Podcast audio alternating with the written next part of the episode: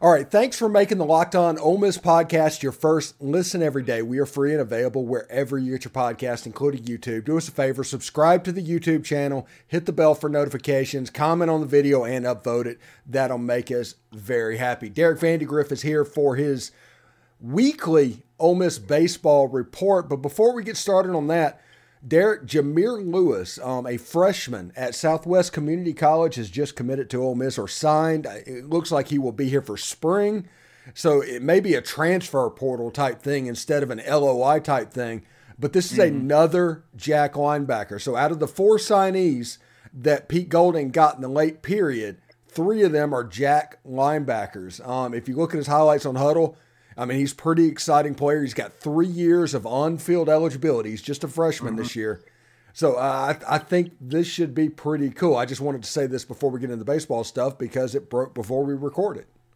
Yeah, yeah. You know, that's, uh, you know, if, if anybody's been keeping up with, uh, you know, the Locked On podcast, that's that's one position you've talked about for a while now, right? That that Jack linebacker position. It's obviously something that Pete Golding and, and that staff is, has really looked at to to try to upgrade there. And, you know, yeah, he does look like a pretty impressive player. And uh, kind, kind of like you said, having the three years of eligibility out of JUCO, that's that's something you don't see a whole lot of anymore. So, yeah, hope, hopefully he can come in and, and make an impact for us. Yeah, exactly. And if, if people watch today's show, the second segment of today's show is about how Pete Golding is essentially having to create that position at yeah. Ole Miss, and that's why it was so busy in this late signing period area. Mm-hmm. Let's move on to baseball.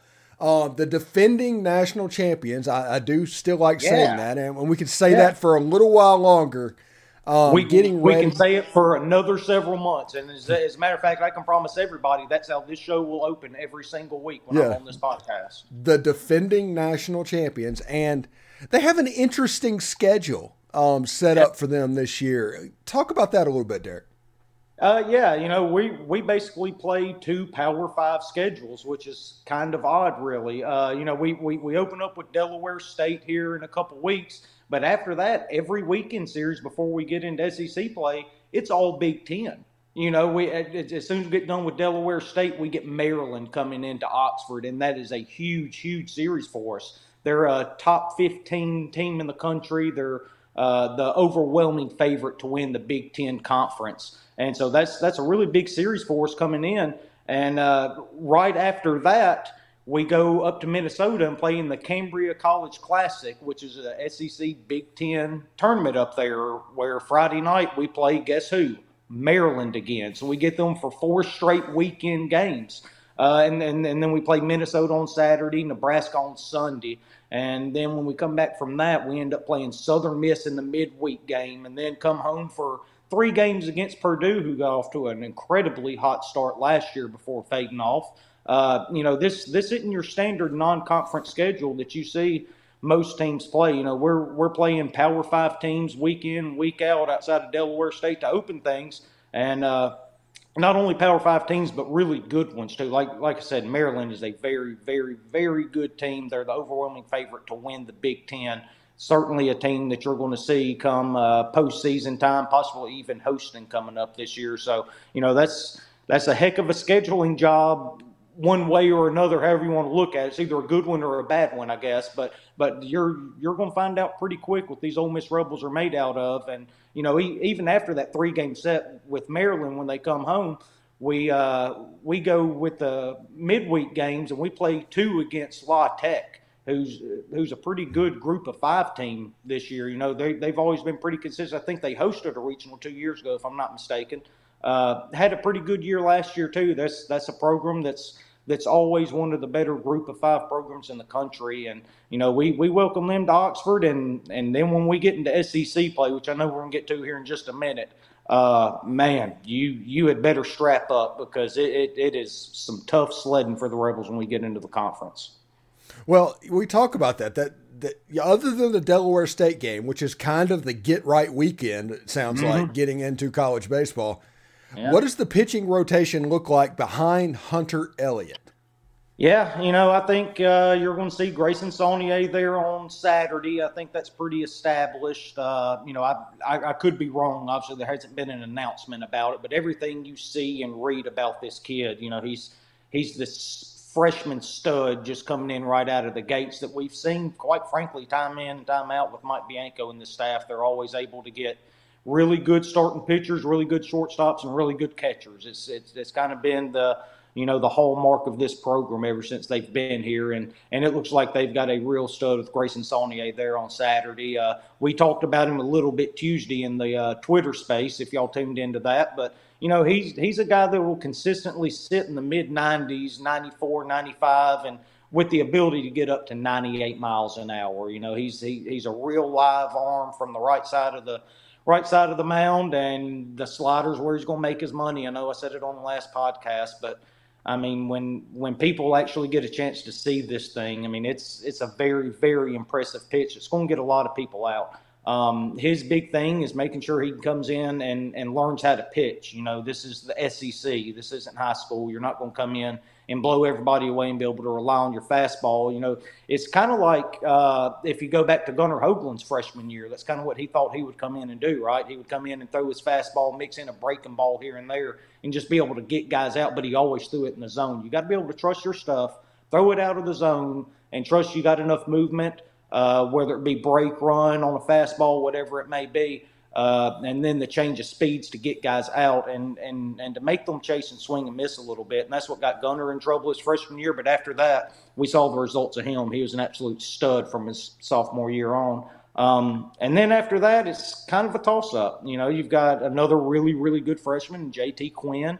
Uh, he'll either work into the Sunday or the midweek rotation. And Xavier Rivas, the transfer out of D two Indianapolis, he's a lefty, kind of a crafty guy, upper eighties, you know, eighty-seven, eighty-eight, eighty-nine, but has a really good breaking ball to keep guys off balance, kind of try to keep them guessing a little bit.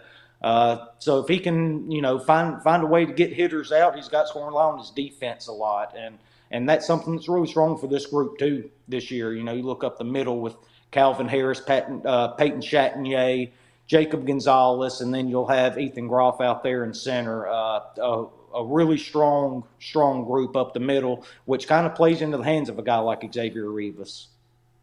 You know, going to the other side of the plate, you know, um, Tywon Malone, the other day in an inter-squad game, had three home runs. Um, yeah. Just really killed the ball. If you looked at exit velocities off of bats, he was like four out of the top five.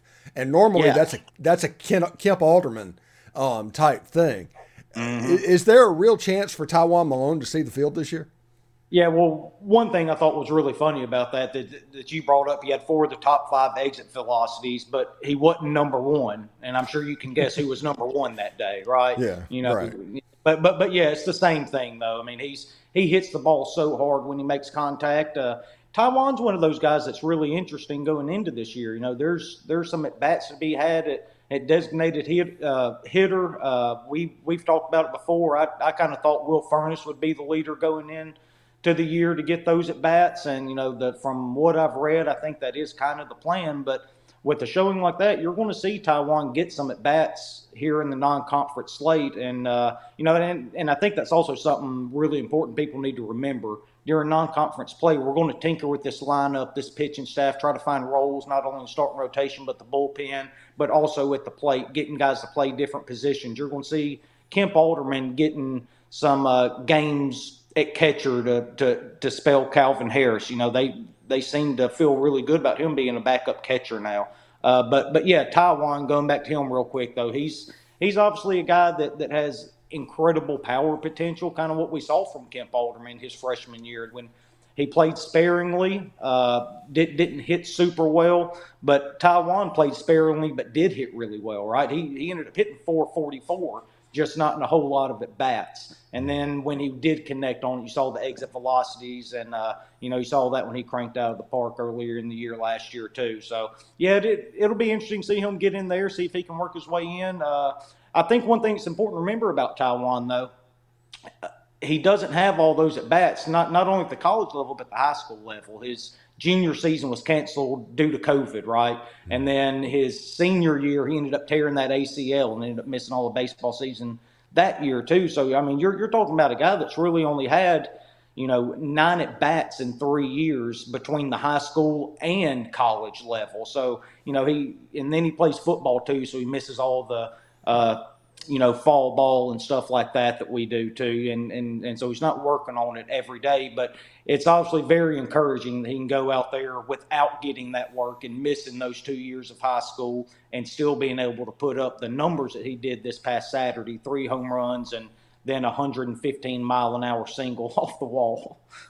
Yeah, and, and, and it's also something to keep an eye on um, with Pete Golding coming in and a new defensive system. There, he's mm. probably going to have some spring practice work that he has to get in, because oh, everybody yeah. needs to remember with Tywon, if a player is on football and baseball scholarship, football mm. is the one that's paying the bill there. So he yeah. is going to go over and practice a little bit in the spring. So we'll see exactly how that mm. goes. Yeah, yeah, yeah, he absolutely will. Uh, but, but again, incredible power potential, a guy that can really hit if he's given the opportunity and he's able to figure things out. You know, I'm I'm sure here in the latter part of uh, of uh, practices leading up to the season, they're going to be feeding him a heavy dose of change-up, slider, stuff like that, off speed, see if he can hit something besides a fastball. Yeah, exactly. Anyway, who are some of the new names for us to watch? I know we covered this a couple of weeks ago, but let's give it again mm-hmm. for people a little bit later on since practice has started. Who, who yeah. does people need to keep an eye on? All right, well, I mean, right out of the gates at first base, Anthony Calarco is going to be your starting first baseman, transferred from Northwestern, uh, a, a guy that can really hit the ball. Uh, out of, I don't know if you saw the video of the – Uh, I, I think it was either this past weekend or the weekend before they had him mic'd up, and he ended up having a really good inter-squad game that time. You know, he, he's a guy that hits doubles. He, he's able to get it out of the ballpark, uh, but one of those consistent three hundred hitters that's going to put the bat on the ball, a big kid, a really good defender over there at first base. Um, and then outside of him, you've got Ethan Groff in center field. We touched on him a second ago. A legit power speed guy that is a plus plus defender there in center that's actually going to end up, I think, pushing McCants out of center field. I think he's going to take over that role and push McCants to one of the corner outfield spots. Um, so him batting probably towards the top of the lineup, I would guess. And and I think he's the kind of guy that will help keep this offense from getting bogged down, right? You know, like, how many times did we see last year that if we weren't hitting – you know, one, two, three, four home runs a game, we just weren't scoring. That's the only way we could score. He's the kind of guy that can get on base. He walks. He hits for a very high average. He can steal bases, but he can also put it over the fence at the same time too. So he's he's one of those five-tool players that can really help you at the top of that lineup. Uh, and then we have all these new pitchers coming in, and, you know, that's where you've got to figure it out. We're kind of a broken record from last year. You know, figure out the pitching, and then the offense will take care of itself, right? And and it's kind of the same way this year, except it's with a lot of young guys, the Sauniers, Rivas, J T. Quinn, those guys, you know, very, very talented guys that can come in and hold their own. And uh, it's just, it'll be really interesting, though, throughout the non-conference slate to see all of the roles these guys fall into. Uh, you know, you think last year, going into last year, we thought, you know, that our starting rotation would be just fine if we could figure out the bullpen pieces to get it to Brandon Johnson. And then you start out with Derek Diamond, John Gaddis, and Drew McDaniel, and then none of those three yeah. are starters for you by the time you make the big run to actually get into the postseason to Omaha and win a national championship. Um, so that's just kind of how pitching is, but it's also a credit to Mike and this staff that they've done for, you know, twenty, what was it, twenty-three, twenty-two four years, whatever it is now, twenty-five. And it's been a minute. Yeah, I mean, but but they do it every single year, you know, and, and so you trust them to be able to figure out the arms and, and to get them in the right place and, and put them in a position to succeed, because you've got more than two decades of evidence saying that they're going to be able to get it done. All right, what day is opening day? When when is the kickoff or t- first pitch? February eighteenth will be the first one. Delaware State at home. We get a three-game set there. So about about um, two weeks from Friday. Um, yeah, so. yeah, yeah, that's it. Two weeks. Right. We're gonna get this. Uh, we're gonna go ahead and start running this thing back and march our way to Omaha and win another one. Well, um, one more question before I let you go. Is there any signals out there? Is there anything in the ether right now that says, "Hey, this monkey is off of Mike Bianco's back and off of this team's back, and all of these ghosts that Ole Miss has dealt with for twenty years"? That's gone. Is is this a, is this a looser team? Yeah, yeah, it is. And, and you know, it's kind of funny because you almost saw it last year when things went so poorly. They almost got to that point because so many people thought it was over, right? You, you, you're not sitting there pressing. And that's when we started playing our best baseball. But, yeah, absolutely it is. You know, you go and you uh, beat Southern Miss down in Hattiesburg, which is always, you know, a, a demon for us, right? And then you go to Baton Rouge, and you don't only beat them in Baton Rouge, you sweep them. And then you come back and you get in a regional with Miami, who come up to Oxford and beat you in the Super Regional back in the two thousands. You play Arizona, who just lost in the Super Regionals after the year before. And then, you know, it's just one thing after another. You go back down to Hattiesburg for a Super Regional, the the the series that Mike just couldn't win, right? You know, it's and not only that, it was the in-state rival down there in Hattiesburg, the team that he couldn't beat up until a few weeks prior to that. And not only did he beat them, he went down there and he shut them out for two straight games and never gave them the first hope of winning that entire series. Uh, and then, you know, you get to Omaha and you get Auburn and you beat them. And then the the game to get you to the national championship couldn't have worked out any better. It was Arkansas. Hmm. Arkansas, Arkansas, Arkansas. The biggest knife in the side of Mike Bianco throughout his tenure in Oxford, right? You know, you, you lose that Super Regional to Fay- in, in, in Fayetteville a couple years ago, and just every time we had a big game against them, we just couldn't get over the hump. And, I mean, that's what he did throughout that entire run, though. If you look back at it, he exercised every single demon of his career and not only got to Omaha, got to the National Championship Series. He won it in convincing fashion. And if you listen to this podcast, you know, there for the last two months, it was nothing more than a formality because those guys had one thing on their mind. It was lifting that trophy and wasn't nobody getting in their way. And, you know, that's that's what they did. But, yeah, monkey's off the back. Mike's going to play a lot looser. So where he's going to start implementing the shift, which I thought I would never see from Mike Bianco in my entire oh. life. He's going to start, yeah, he's going to start shifting this year. You know, that's one of the weirdest things I'd ever seen him.